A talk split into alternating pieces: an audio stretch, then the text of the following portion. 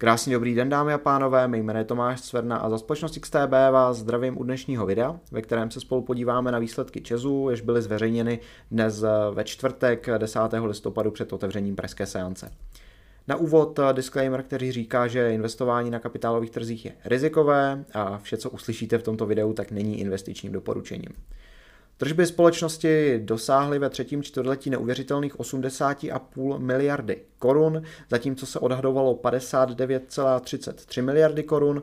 Zde byl odhad překonán o necelých 36% Ve druhém čtvrtletí letošního roku dosáhla společnost tržeb ve výši 53,81 miliardy korun, tedy mezikvartální nárůst o téměř 50 a v loňském třetím čtvrtletí společnost dosáhla 46,81 miliardy, tedy mezi, meziročně vzrostly tržby o 72% Čistý zisk byl vykázán ve třetím čtvrtletí ve výši 18,69 miliardy, odhad činil 14,17 miliardy, odhad, odhad překonán o 32 ve druhém čtvrtletí letošního roku společnost eh, zveřejnila čisté zisky ve výši 6,9 miliardy korun, eh, nárůst tedy o 170% na mezikvartální bázi a loni ve třetím čtvrtletí vzrostly čisté zisky o 252%, kdy dosahovaly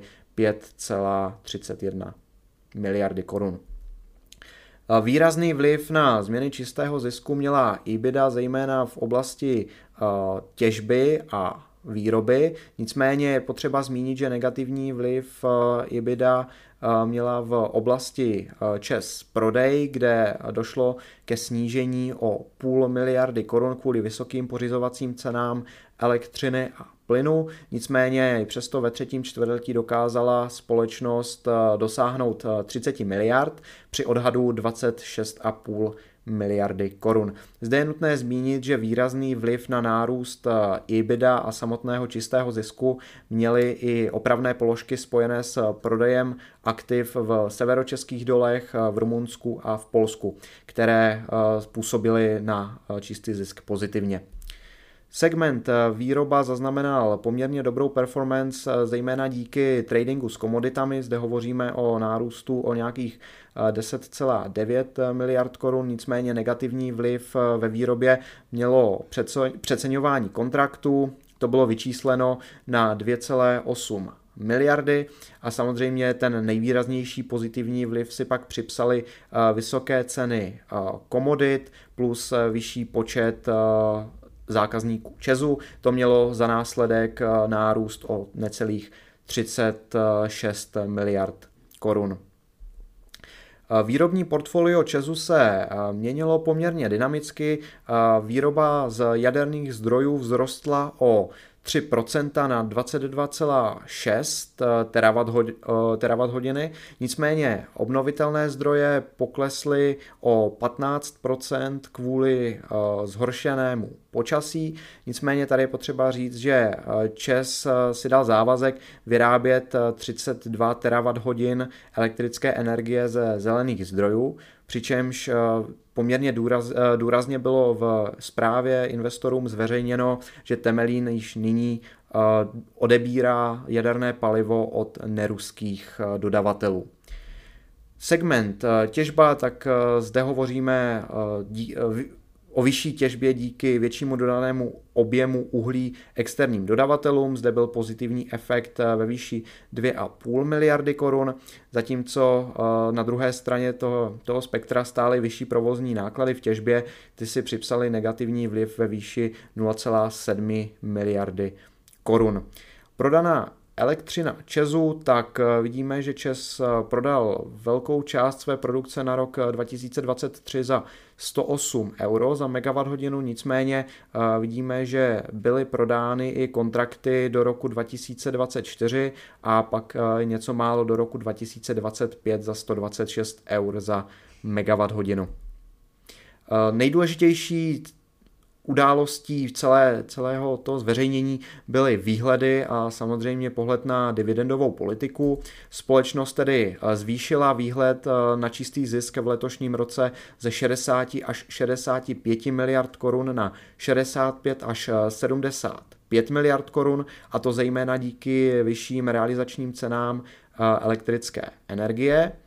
EBITDA pro letošní rok by měla dosáhnout 115 až 125 miliard korun.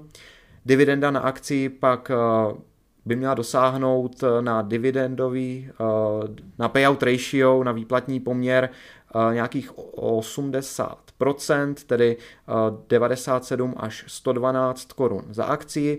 Nutno zmínit, že pro příští rok je výplatní poměr stanoven na 60 až 80%, což je vlastně souladu s tím, co bylo řečeno již v prvním earnings callu v letošním roce, kdy společnost se rozhodla zadržovat více čistých zisků, zejména z důvodu nutných investic do zelené infrastruktury, případně i do opravy a stavby nových jaderných bloků.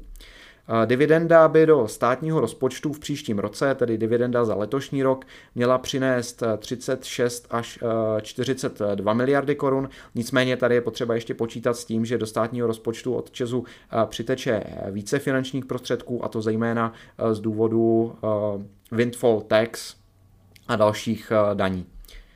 Eh, vývoj pay, uh, price to earnings ratio je uh, v posledních pěti letech poměrně dynamické. Sledujeme, že na přelomu uh, loňského a letošního roku bylo, byl poměr PE nejvyšší, nicméně dnes se ta situace již mírně stabilizovala a price to earnings dosahuje 8,29. Pokud bychom porovnali výkonnost Česu s pražským indexem, tak i přesto, že byla zaznamenána poměrně výrazná fluktuace, zejména v návaznosti na rozhodnutí o windfall tax a o dalších úvahách, tak eh, ČES, respektive jeho akcie, si připisují poměrně zajímavé zhodnocení.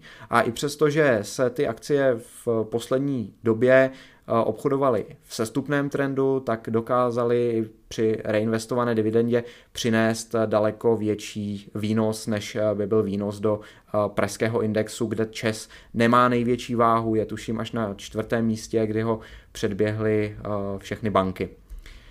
Z mé strany je to tedy dnes vše. Nabídl jsem vám velmi rychlý pohled na výsledky Česu. Pokud se vám dnešní video líbilo, tak vás poprosím o zanechání lajku, případně eh, odběru, eventuálně komentáře a v závěru bych vás chtěl pozvat na investiční konferenci XTB, která se uskuteční 26. listopadu od 13 hodin. Odkaz na připojení se na tuto konferenci vám přiložíme do popisku videa. Já vám ještě jednou děkuji za pozornost a přeji krásný zbytek dne. Naschledanou.